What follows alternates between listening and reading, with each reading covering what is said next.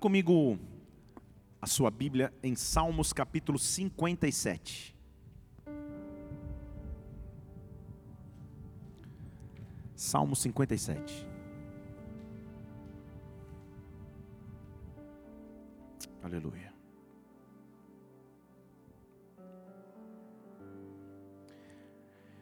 Preparado para receber de Deus aí? Segunda, segunda chamada, vai. Preparado para receber de Deus? Ah, melhorou. Salmo cinquenta e sete, versículo seis, diz assim: armaram ciladas ou laços para os meus passos. Minha alma ficou abatida. Cavaram uma cova diante de mim, mas foram eles, os que cavaram, que nela caíram.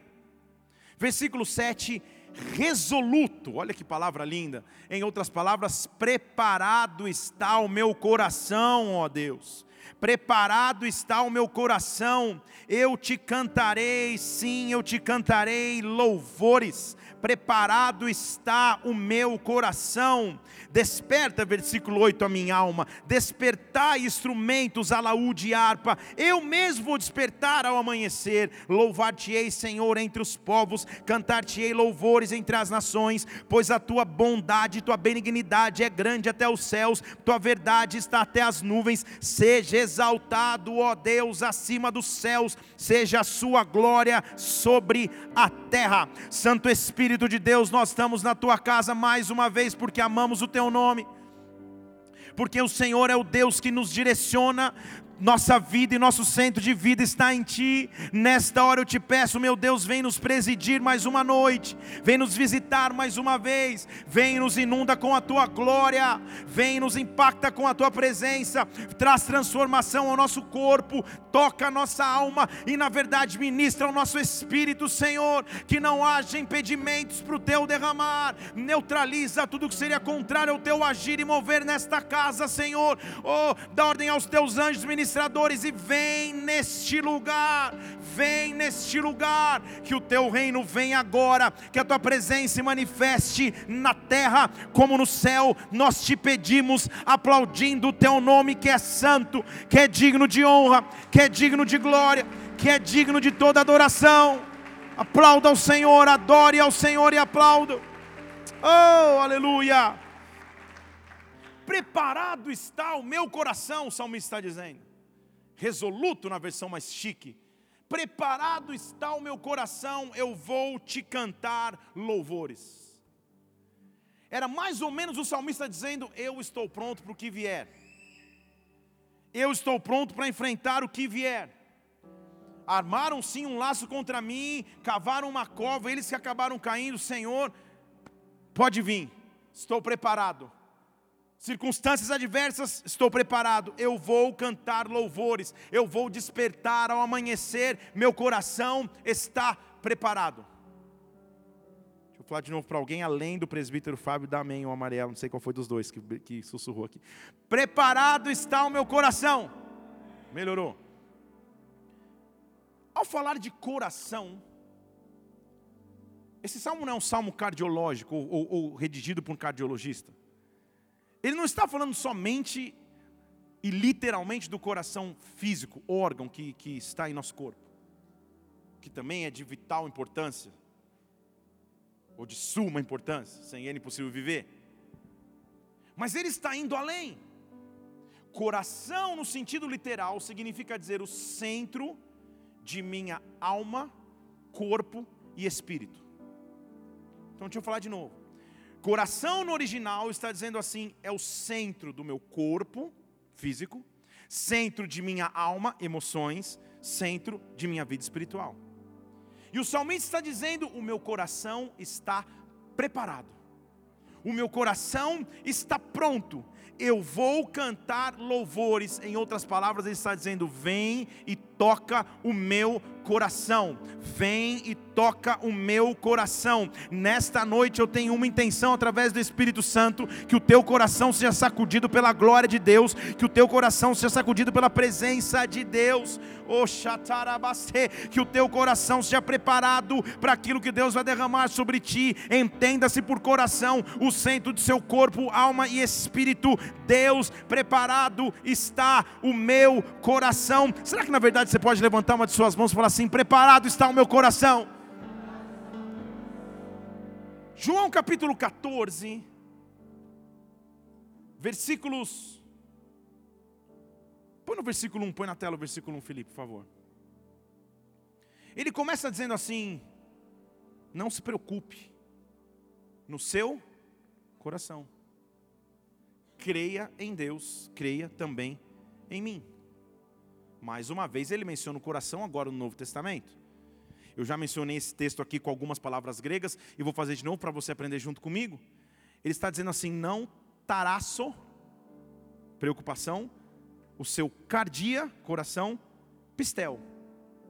Pelo menos pistel. Quando sua esposa estiver nervosa gritando, você fala para ela: pistel. Pistel é a palavra grega que diz descanse, se acalme. Cuidado, se a esposa estiver gritando, falar calma não é um bom momento, tá? Mas pistel, calma. Ele está dizendo assim: não entre em tribulação no seu coração, no centro da tua fé, da tua alma e do teu corpo, descanse, descanse, descanse, descanse. O controle continua sendo meu, as decisões continuam sendo minhas, eu continuo no controle, na soberania de todas as coisas. Não se preocupe no seu coração. Ele estava falando, estava preparando os, os seus discípulos para a conversa mais difícil que eles teriam que ter. Eles tinham caminhado durante aproximadamente três anos na, na, na terra. Muitas coisas tinham acontecido: ressurreições, curas, batismos, libertações. E apesar de nas entrelinhas Jesus Cristo sempre dizer que a sua hora chegaria, a sua hora estava chegando.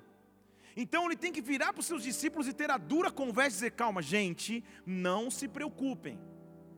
Ou seja, daqui para frente vai existir uma fase em que vocês não vão entender direito o que está acontecendo, mas nessa fase não se preocupem.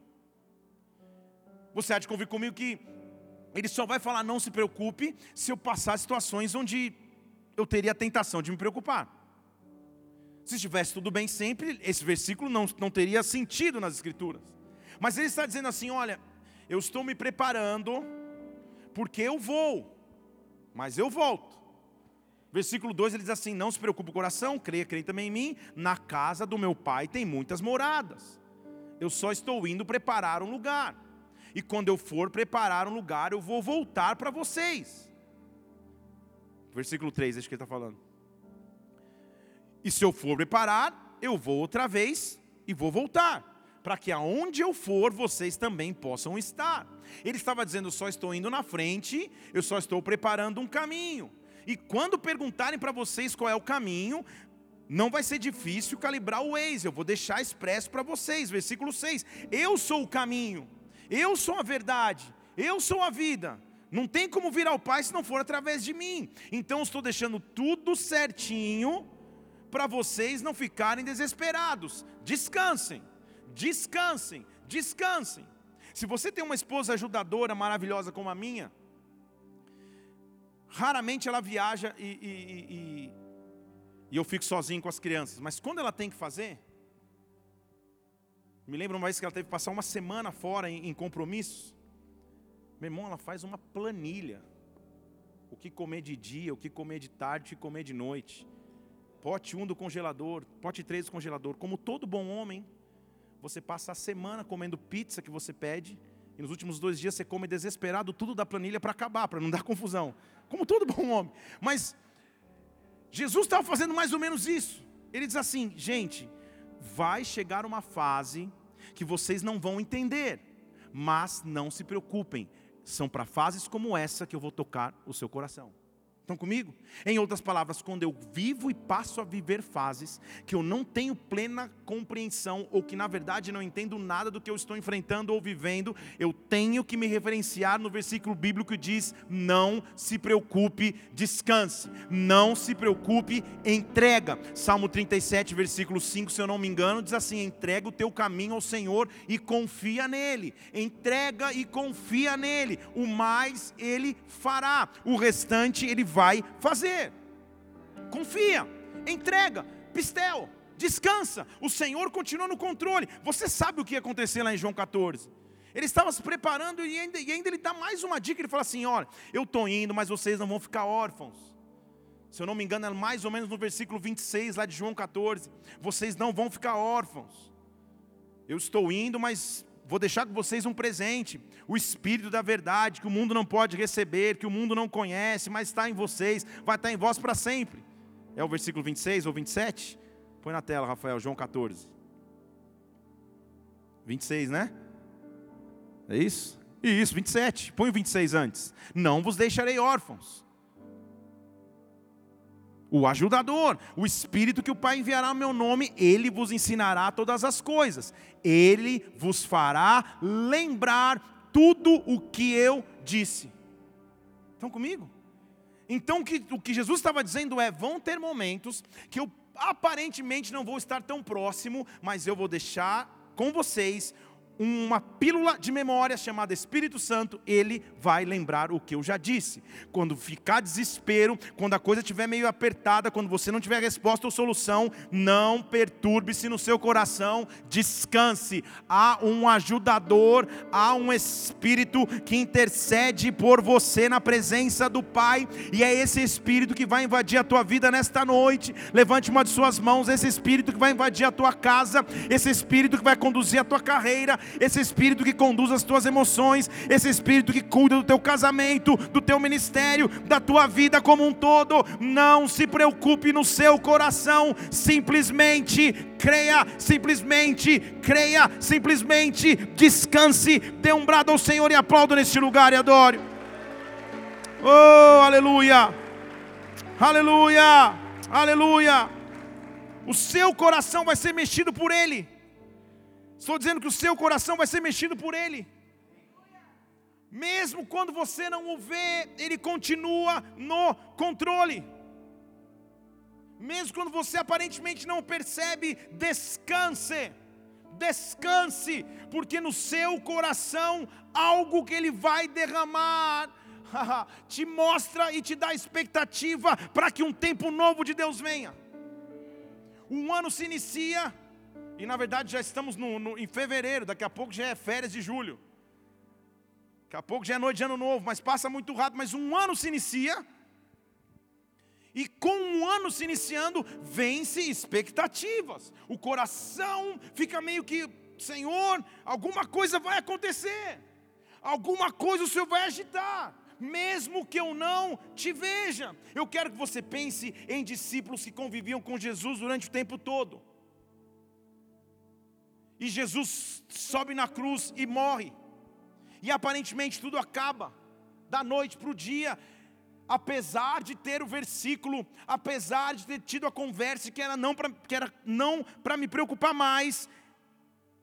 Parece que tudo foi embora. E em Lucas capítulo vinte e quatro diz que dois discípulos iam caminhando para uma aldeia chamada Emaús, distante sessenta estádios de Jerusalém. Eu não falei o versículo, né? Estou esperando que vocês saibam por revelação. Lucas capítulo vinte e quatro, versículo treze. Isso, esse barulho de folhas ou de cliques no iPad. Só põe no modo avião para você não ficar lendo o Instagram. É... Dois discípulos iam embora em direção a Emaús, distante de Jerusalém, sessenta estádios, aproximadamente quarenta quilômetros. Eles estavam andando em direção oposta a Jerusalém. Eles estavam indo embora, porque iam entre eles, continua lá na tela comigo, versículo catorze, comentando o que havia acontecido. Eles estavam falando, meu, você viu que coisa, que situação, Jesus morreu na cruz, foi perfurado, coroa de espinho, que confusão. Eles estavam tristes, mas indo embora de seu propósito.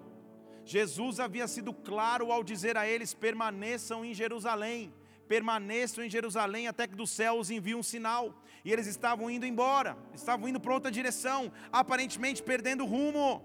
E Jesus Cristo para tudo para visitar dois. Vocês estão aqui ou não? Ele para tudo, ele não manda um WhatsApp, um mensageiro, ele vai, ele, ele pessoalmente invade a conversa. Enquanto eles comentavam e discutiam, o próprio Jesus Cristo se aproximou e começou a caminhar com eles. Então Jesus começou a bater papo.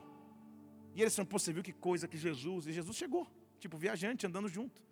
Nossa, que situação difícil. Nossa, como foi triste. Pá, pá, pá, pá, não sei o que lá. Eu estou falando de discípulos que caminhavam com Jesus. Que andavam com Ele. Jesus chega do lado, eles começam a conversar. E o que me chama a atenção é o próximo versículo ainda. O versículo dezesseis diz assim que... Não, isso, dezesseis. Os olhos deles estavam como que fechados. De sorte que eles não o reconheceram.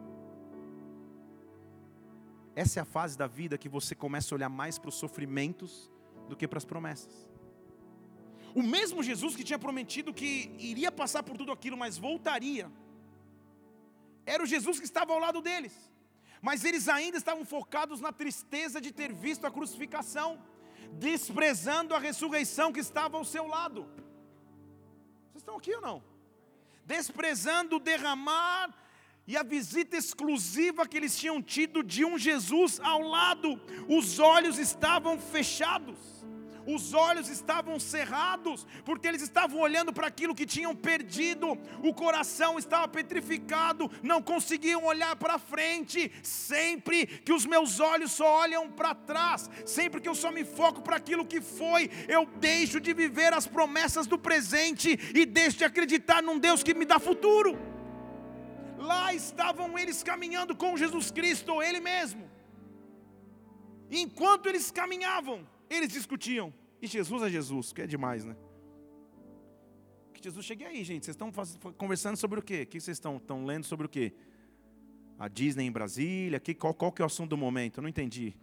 Me, me digam o que, o que é o assunto do momento. Jesus chega na conversa, tipo viajante. Qual que é o assunto da hora? O que vocês estão trocando entre vós? E eles pararam tristes. Percebe que como só olhar para aquilo que foi no passado me deixa triste? E Jesus ainda leva um sermão do viajante. Porque no versículo dezessete um tal de Cleopas fala assim: ei, onde você estava, cara? Você não tem Face, você não tem Instagram, você não assina Globo News, que, onde você está? Você é o único peregrino de Jerusalém que não sabe o que está acontecendo? Não é possível. Você é o único cara que não leu essas notícias? De onde você vê que você está tão desinformado? Ainda leva uma bronca, estão comigo? Do viajante. Jesus não tinha olhos para entender o que passou. Aí Jesus ainda dá uma desentendido. Ele fala, quais? Que notícias? Pensa na conversa. Que notícias essas? Não entendi.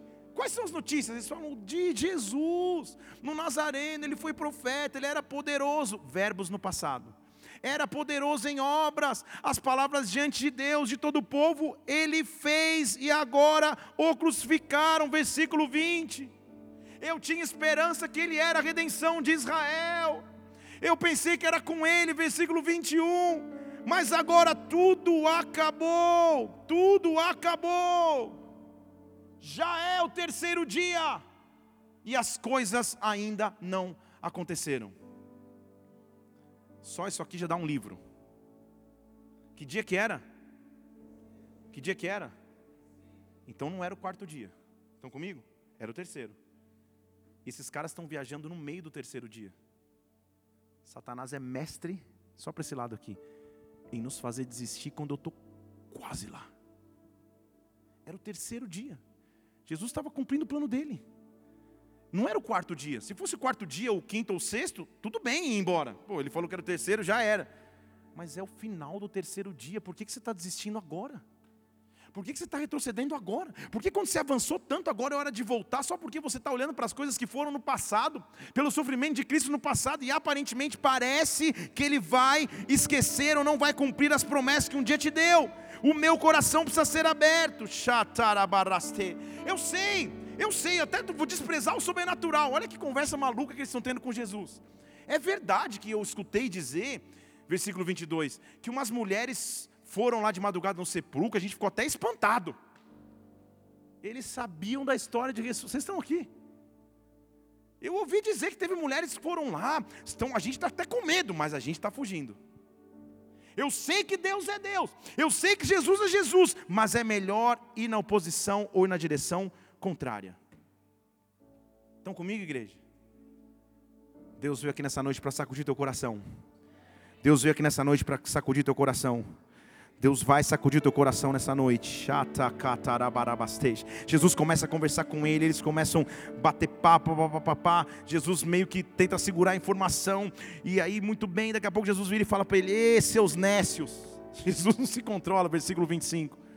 "Oh, seus nécios, tipo novos na fé, tardios de, tardios de, tardio é a mesma palavra de preocupados no coração."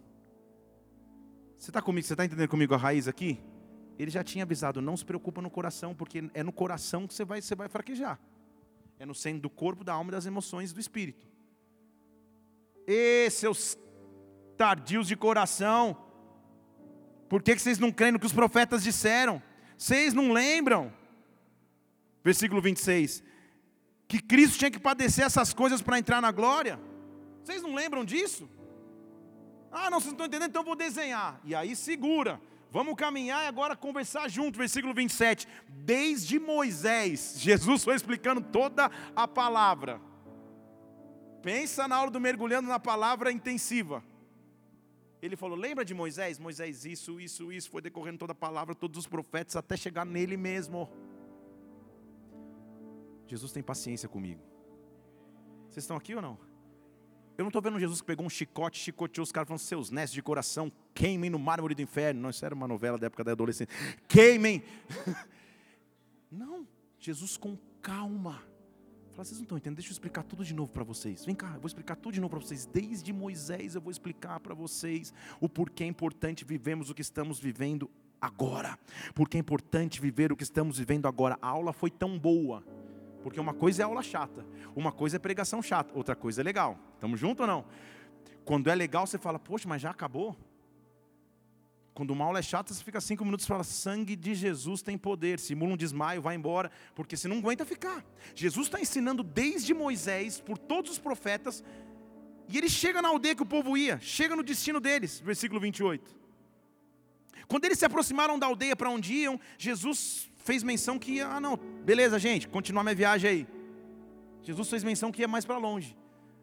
Um olhou para o outro e falou assim, versículo vinte e nove, não, fica com a gente. Tipo, continua essa aula, porque eu não sei o que está acontecendo aqui, mas está legal. Estão aqui? O dia está acabando, fica aqui comigo. Jesus falou: olha, é o terceiro dia, vocês não estão percebendo, mas tudo bem, eu vou ficar com vocês. E Jesus entrou para ficar com eles. Tudo o que eu e você precisamos é da presença de Jesus Cristo. Tudo o que eu e você precisamos no meio das adversidades é da presença dEle. Eu conheço um Deus que para um pouco a sua agenda para me buscar num caminho de Emaús. Eu conheço um Deus que para tudo para buscar duas pessoas que eu só sei o nome de um, não sei nem o nome do segundo.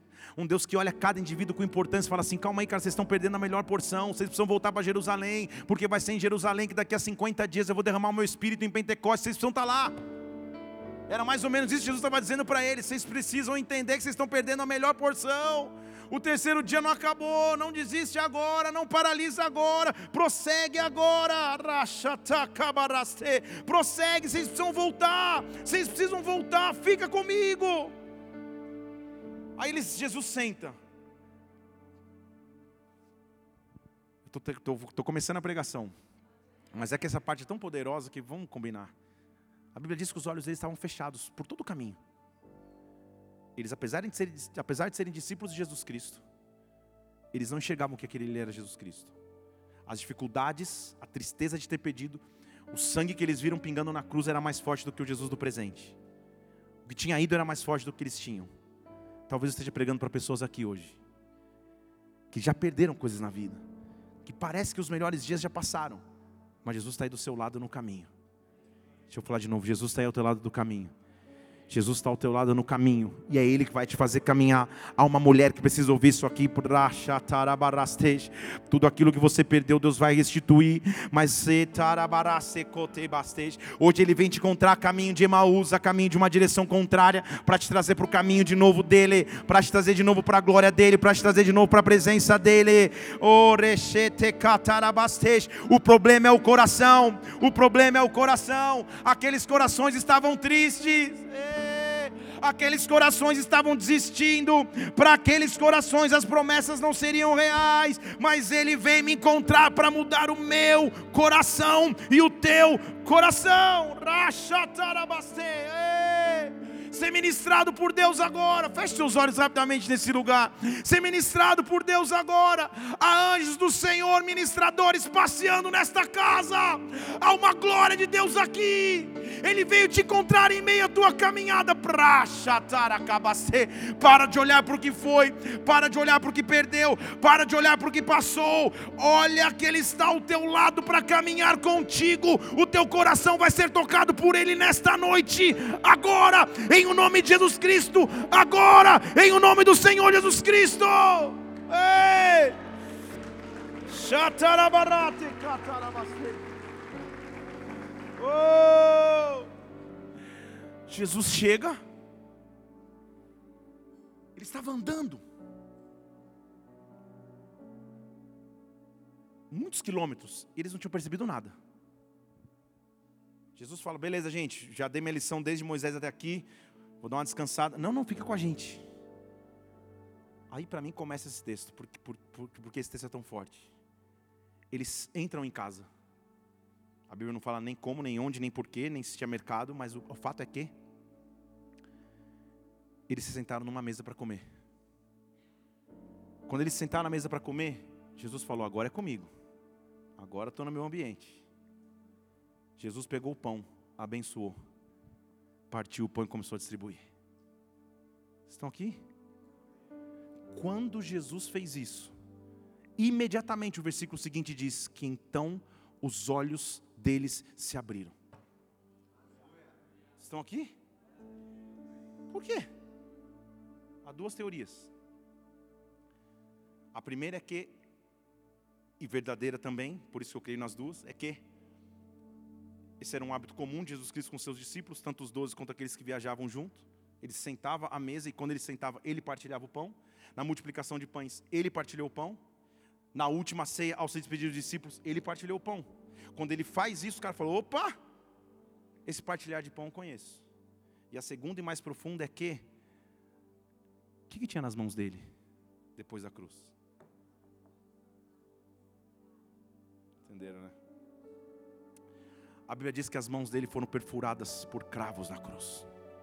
Quando ele estende as mãos para partir os pães, nas mãos dele tinha o sacrifício feito por mim e por você.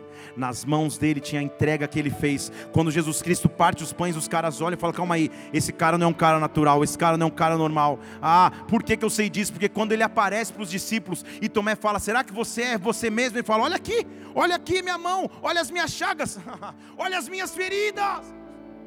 Quando você olhar as minhas feridas, você vai entender que Isaías diz que é pelas minhas feridas que eu vou, pelas minhas feridas que eu te curo, pelo meu sacrifício de cruz que eu te liberto. Então, eu só vim aqui para abrir os teus olhos. Eu amo essa parte, volta lá o outro versículo. Eu amo essa parte, porque Jesus serve o pão, eles olham Jesus, o olho abre e quando eles vão olhar de novo... Jesus tinha desaparecido. Não deu nem tempo de conversar. Jesus falou assim: ó, já vim cumprir a minha missão. Uf, deixa eu voltar para pegar meu Uber aqui celestial, que eu preciso voltar para Jerusalém. Não tinha nada a ver com Emaús. Vocês me fizeram desviar de rota, mas eu vim buscar vocês. Vocês não vão perder o melhor de Deus. Você não vai perder a melhor porção. Você não vai perder a melhor porção. Você não vai perder a melhor porção. Agora, a base de tudo está onde, igreja? Que eu falei para você? Aonde está a base? Não é na camiseta, no coração. Não se preocupe no seu coração. Eles estavam tristes no seu coração. Quando Jesus some, eles ficam com o pão na mão, Jesus some. Sabe que um vira e fala para o outro? Um vira e fala para o outro: você está sentindo o que eu estou sentindo aqui? Esse arrepio que você está sentindo, eu também estou. Sabe como eles definem o arrepio? Versículo trinta e dois. Ei, é só comigo ou com você também? Será que com você também o teu coração não ficava agitado quando ele começava a falar das escrituras no caminho? Será que no teu coração você não começou a sentir algo que eu estou... Você está sentindo o que eu estou sentindo? Era mais ou menos isso que eles estavam falando um para o outro. Começou lá no caminho, quando ele começou a falar de Moisés, quando ele começou a falar das escrituras, quando ele simplesmente se preocupou em pegar a palavra... Quando ele simplesmente se preocupou em pegar a palavra e o evangelho, o teu coração não foi mudado. Sabe o que Jesus Cristo foi fazer com aqueles homens? Mudar o seu coração. O maior transformador de corações se chama palavra genuína de Jesus Cristo. Quer ser um pregador eficiente e transformar corações de pessoas? Prega a palavra. Quer ser um cristão eficiente que toca corações? Viva a palavra, respire a palavra, medite na palavra. Ele é o maior transformador de corações que existe. Nesta noite, o teu coração está sendo moldado e transformado por Deus. Por Deus. Ei. Oh! E aí, sabe o que é melhor? Eles, Jesus some, eles falam: gente, vocês não sentiram, estão sentindo aquela coisa? O coração, a gente estava tocado, era isso, era isso, era isso. Sabe o que eles fazem? Tinham acabado de chegar, sandália não tinha nem esfriado ainda. Olharam um para o outro: o que, que nós estamos fazendo aqui em Emaús? Sabe o que diz o versículo trinta e três? Na mesma hora eles se levantaram e voltaram para Jerusalém, de onde eu nunca tinha que ter saído, de onde eu nunca tinha que ter me desviado. Eu saí para voltar onde eu sempre tive que estar, porque Ele cumpriu as suas promessas. Ele cumpriu as suas promessas. Quando eles chegaram, eles encontraram reunidos os onze. Então esses caras eram do, do, do clã mais próximo. Estão comigo? Eles encontraram os onze reunidos, porque Judas já tinha ido, né? Eles encontraram os doze reunidos e foram conviver com eles. E o assunto quando eles tinham saído era tristeza, choro, sangue, coroa de espinhos. O assunto novo quando eles chegaram era, versículo trinta e quatro, agora eles estavam falando assim: realmente o Senhor ressuscitou e apareceu a Pedro. E eles disseram: não só a Pedro não, eu tomei um lanche com ele agora, só conta a parte boa. Eu contei um lanche com ele, foi demais, ele me ensinou as escrituras. Você estava cego, Ele fez isso para te salvar, para te resgatar. No meio da tua distância em Emaús, Deus usa ferramentas para te trazer de volta. Qual é o teu Emaús? Qual é o teu Emaús? O que estava te levando distante de Deus, deixa Ele te trazer de volta para que os teus olhos abram. Para que os teus olhos abram. Esses dias, eu aconselhei um rapaz, esses dias não, faz alguns anos. E eu falei assim: e aí, cara? Ele falou: pastor, deixa eu falar uma coisa, eu amo a Deus. Falei: claro, eu também. Deus nunca me deixou ficar longe. Percebi que depois de uns anos na presença de Deus, a gente fica tão tonto que nem desviar direito a gente sabe mais. Pastor, fui numa balada, fiquei lá achando que era o tipo John, John Travolta. Pá, olhei para a menina, ela olhou para mim, a gente se aproximou. Quando ia pintar aquele clima, eu não sei porquê. Eu não sei que cargas d'água é. Essa menina me começa a cantarolar: em espírito e em verdade. Eu olhei para ela: ah, você é crente? Eu sou, eu também. Ah, começamos a chorar os dois. Os dois estavam desviando. Vamos voltar para Deus. Indo para Emaús. Vocês estão comigo? Indo para Emaús. Eu já vi uma situação assim, mas não vou contar, que eu já contei várias vezes. Então não precisa contar. Era só para gerar esse clima mesmo, para eu poder contar com calma e você não me achar repetitivo. Mas na minha adolescência, alguns anos atrás, eu quis ir um dia para balada. Minha balada era tipo uma matinê, uau, top, lá na Rua dos Estados Unidos, em São Paulo. Cheguei lá, me achando cara, e meus amigos me chamavam de segurança, porque eu, só, eu ficava assim o tempo inteiro. Tipo, não sabia dançar, ficava com os braços cruzados. Vai, segurança, vai não sei o quê. Só que esse dia eu entrei, e meu pai, pastor, sempre, sempre abria a Bíblia e falava assim: olha, vamos ler comigo a Bíblia antes de ir. Tipo, vai para a balada, mas vamos ler a Bíblia. Todas as coisas me são listas, porém nem todas convêm. Eu li esse versículo de Romanos antes de sair de casa. E eu fiquei com esse versículo na cabeça. Na época do táxi, na minha época tinha um, um, um negócio que chamava táxi. E aí, a gente andando no táxi, cheguei lá na, na balada, e aí começou aquele... aquelas coisas, eu lá de segurança. Daqui a pouco entra um telão assim, que naquela época era moderno, uma arte assim, uma cara de um, de um homem falando, e o cara com uma voz de sintetizador falou assim: welcome to hell, bem-vindos ao inferno. Vocês não têm noção, Usain Bolt ficou no chinelo, tanto que eu corri. Eu falei: eu tô fora, eu entrei no inferno, desesperado, chorei, voltei de joelho para casa, Deus me perdoa. Eu estava lentamente indo ao caminho de Emaús, e Ele mandou um anjo para me trazer de volta. Vocês estão comigo ou não? Se você começar a contabilizar na tua vida quantos livramentos você teve, é porque você estava a caminho de Emaús. E ele te visitou para te dizer, teu lugar não é Emaús, teu lugar é Jerusalém, teu lugar é Emaús. Não é Emaús, teu lugar é Jerusalém, teu lugar é vivenciar o meu derramar, teu lugar é vivenciar a minha presença. Deus está te chamando para vivenciar a presença dEle. O teu coração está sendo moldado, teu coração está sendo transformado, teu coração está sendo tocado por Ele. Não se preocupe mais no seu coração, simplesmente creia, simplesmente creia, simplesmente creia. Deixa o Espírito Santo te envolver e o teu coração ser mudado por Ele. O meu coração se agitava, eu não sabia nem porquê. O meu coração se mexia, eu não sabia nem porquê. É porque eu tenho um Deus que me visitou neste caminho para me trazer para Jerusalém de volta. O meu coração vai ser tocado. Sempre que Ele quer gerar algo novo, Ele toca o meu coração. Eu quero que você pense num cara muito inteligente. Não, não pensa só em mim, pensa num outro, muito inteligente. Um cara muito inteligente, um cara que, que domina muito as escrituras, que conhece toda a lei judaica. Quase que um chefe da sinagoga. Porque a Bíblia o define como um dos principais judeus. E essa definição principais judeu, tipo, é, o, é a nata da nata. Os caras, os catedráticos da sinagoga judaica. Mas de repente, a lei começa a confrontar com o que ele está vendo. Ele conhece a lei e ao mesmo tempo ele está vendo aos seus olhos acontecer alguma coisa. Mas os fariseus dizem que, não, que, que, que aquilo não é verdade. E o coração dele começa a falar, calma aí, o que está acontecendo comigo? De um lado eu tenho o sobrenatural, de um lado eu tenho a lógica. Mas já não está fazendo sentido nenhum. A Bíblia diz em João capítulo três que tinha um, um cara que era fariseu, ou seja, analista da lei, que julgava Jesus Cristo, mas que começou a ter o seu coração mudado.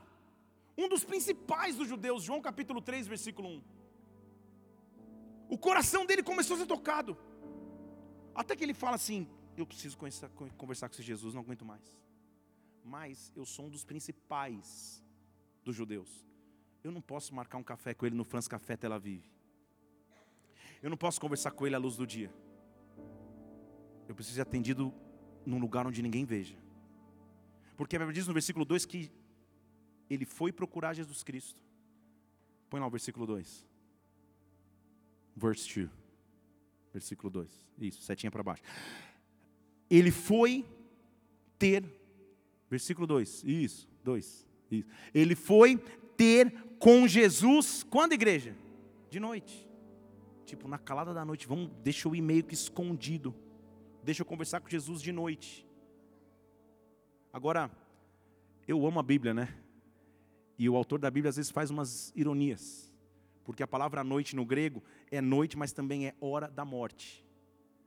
Tipo, ele foi encontrar Jesus na hora que ele estava para morrer mesmo. Tipo, não aguento mais, estou morrendo. Eu preciso morrer. Estão comigo? E ele foi encontrar com Jesus no meio da noite. Não dá para ser de dia. Ele fala assim, ó, mestre, deixa eu falar uma coisa. Eu não estou entendendo mais nada. A lei que eu conheço diz uma coisa. Mas eu sei que você é mestre. Eu sei que você veio de Deus. Porque não dá para ninguém fazer o que você faz, se não for da parte de Deus. Vocês estão comigo? O coração desse homem estava sendo moldado. O coração desse homem estava sendo transformado. O coração dele estava mudando. E aí eu amo Jesus. Como já falei que eu me, você também. Porque Jesus não fala, é realmente, eu sou o cara. Esse cara sou eu. Não. Sabe o que Jesus faz? Meio que desvia o assunto fazendo uma afirmação. Ele diz assim, cara, você é muito inteligente, mas, deixa eu te falar uma verdade. Se você não nascer de novo, não dá nem para a gente começar a conversa. Estou falando com um dos principais mestres da sinagoga judaica. Ele fala, só me, só me soluciona, só, só me dá a resposta, por favor. Só me dá a resposta e a solução. Me fala quem você é, porque eu sei que você é de Deus. Não dá para fazer o que você faz se não for de Deus. Jesus fala, ó, não dá para conversar se você não nascer de novo.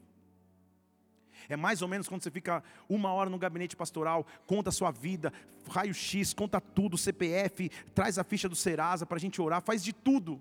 E o pastor responde, Deus está no controle, vamos orar. É mais ou menos isso, você fala, é só, tipo, é isso? Como assim? Era mais ou menos o que estava acontecendo com, com, com Nicodemos. Ele chega para Jesus e fala, só me explica, porque eu estou em confronto com a minha mente e coração. Me explica quem você é. Jesus fala, olha, volta lá por favor no três, você vai ter que nascer de novo. A primeira resposta de Nicodemos é a resposta de um cara inteligente. Ele responde com a razão. Jesus, eu não estou entendendo o que você está falando. Versículo quatro. Quer dizer que eu vou ter que voltar para o ventre da minha mãe? Eu já sou velho, não dá. Como que eu vou voltar para o ventre da minha mãe para nascer de novo? Resposta humana, resposta na mente. Jesus fala, não, Nicodemos, eu acho que você é um pouco mais inteligente do que isso. Então eu vou te explicar. Em verdade eu te digo, que se você não nascer na água e no Espírito, você não pode entrar no reino de Deus. Eu esperava ouvir um aleluia. Ah, muito bem. Eu, de novo, para a gente digitar no áudio, parecia que você estava muito empolgado nessa parte. Em verdade, em verdade eu te digo, se você não nascer na água e no Espírito, você não pode entrar no reino de Deus.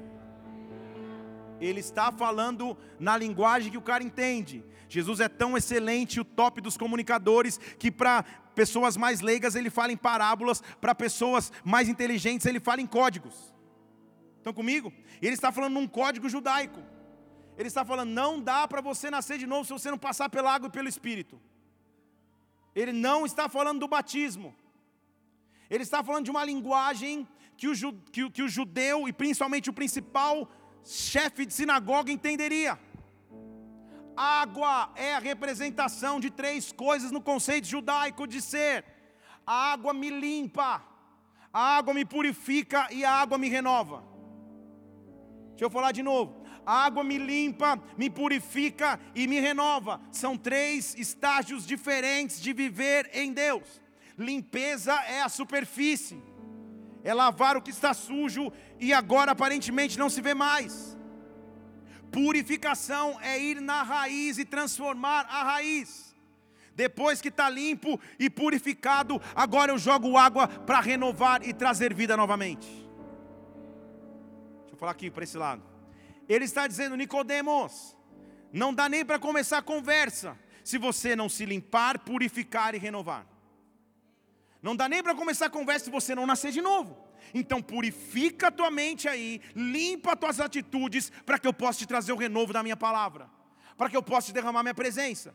Para que eu possa viver um tempo novo em Deus. Eu preciso necessariamente viver essas três fases da água. Eu preciso me limpar, me purificar e renovar. Quais são as áreas de nossas vidas onde somente a limpeza aconteceu na superfície, mas ainda eu não estou puro?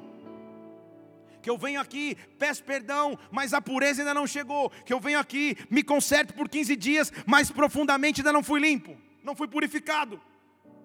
Só depois da limpeza e da purificação, agora eu estou pronto para viver o renovo de Deus. E eu estou afirmando que Deus é um Deus de renovo. E o renovo dele virá sobre ti. As águas que fluem do trono e do cordeiro virão sobre ti para te renovar. Para trazer vida onde vida não existia. Para trazer esperança onde esperança não existia. Aquele que é nascido da água e do Espírito está pronto para receber de Deus. Receber de Deus. Que as águas do Senhor passem sobre nós. Dê um brado a Ele e aplaudam neste lugar. Ei! Oh!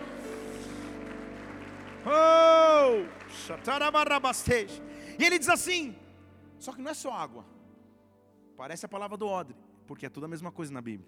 Depois que você foi limpo, puro e renovado, agora você tem que ser nascido do Espírito, em letra maiúscula. Ser nascido do Espírito, igreja, passa por três fases também, porque a primeira coisa que o Espírito faz por nós é trazer movimento. Deixa eu falar de novo.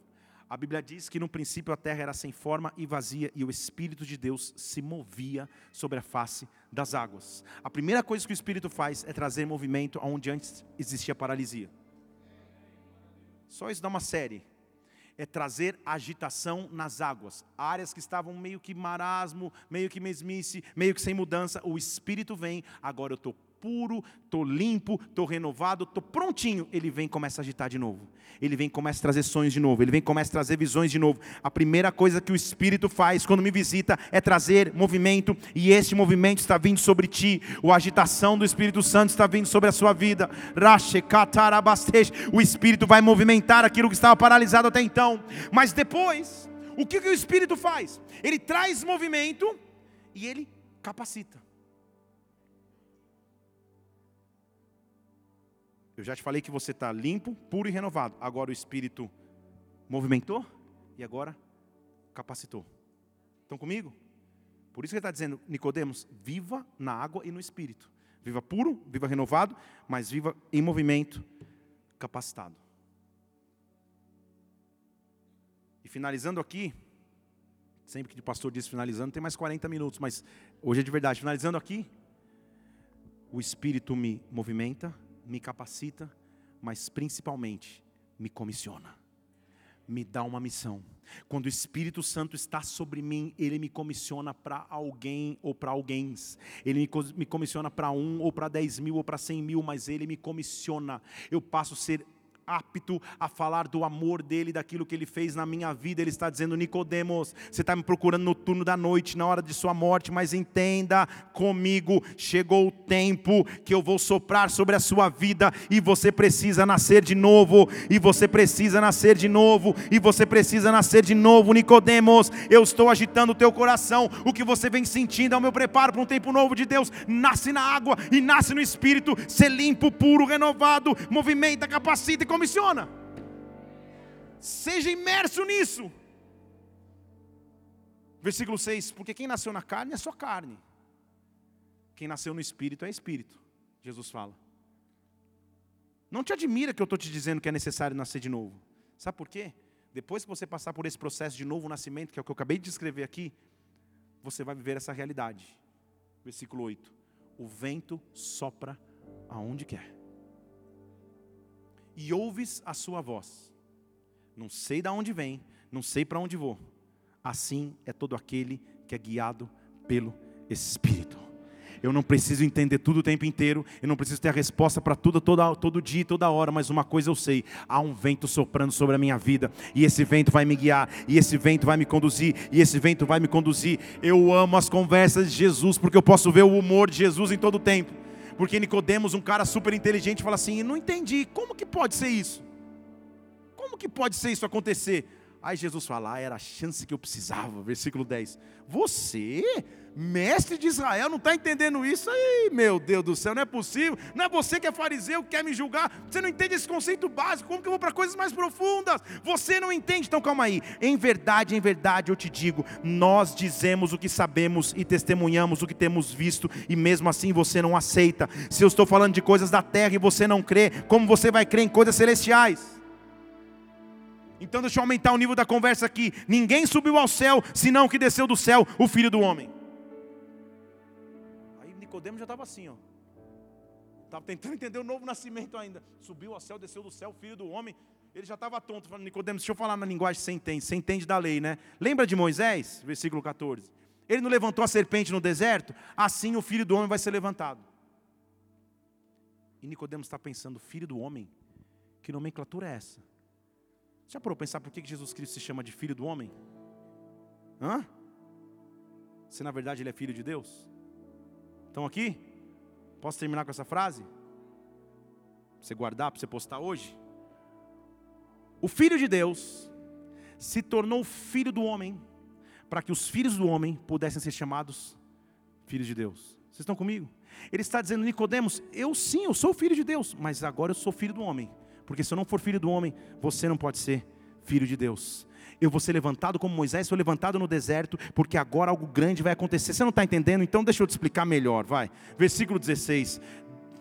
Deus amou o mundo de tal maneira que entregou o seu Filho unigênito, para que todo aquele que nele crê não pereça, mas tenha a vida eterna. Eu estou aqui no mundo, versículo dezessete, não para julgar o mundo, mas para salvar o mundo, para salvar o mundo. Nicodemos, você veio me questionar, e a resposta é: depois que você nascer na água e no Espírito, a tua vida é transformada. Depois que você nascer na água e no Espírito, você começa a caminhar como um filho de Deus na terra. O teu coração não se preocupa mais, o teu coração não entra em ansiedade mais, preparado está o meu coração, eu vou te cantar louvores. Dê um brado ao Senhor e adoro neste lugar e aplaudo. E...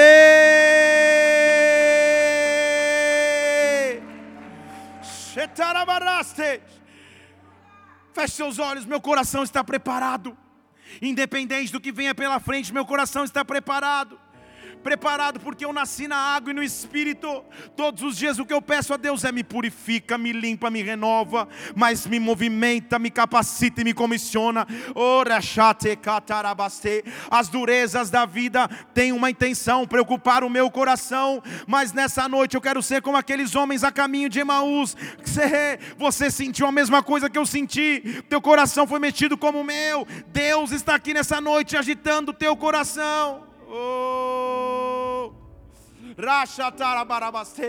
Teu coração vai ser agitado por Ele, para que os teus olhos se abram, para entender que Ele continua sendo o mesmo Deus, que Ele continua sendo o Senhor, que a circunstância só vai te fortalecer.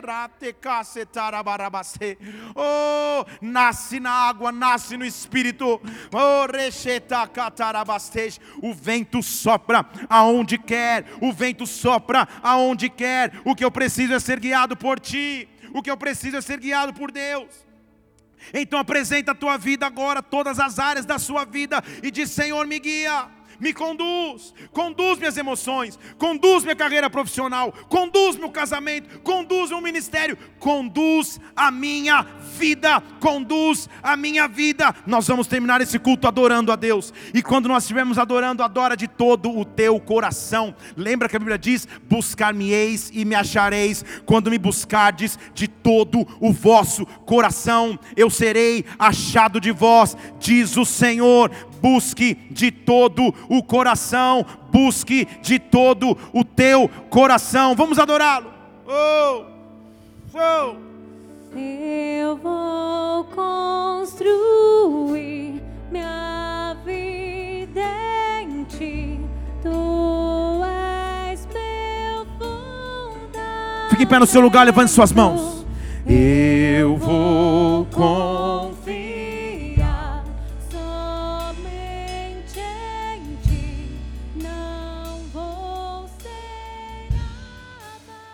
Santo, santo.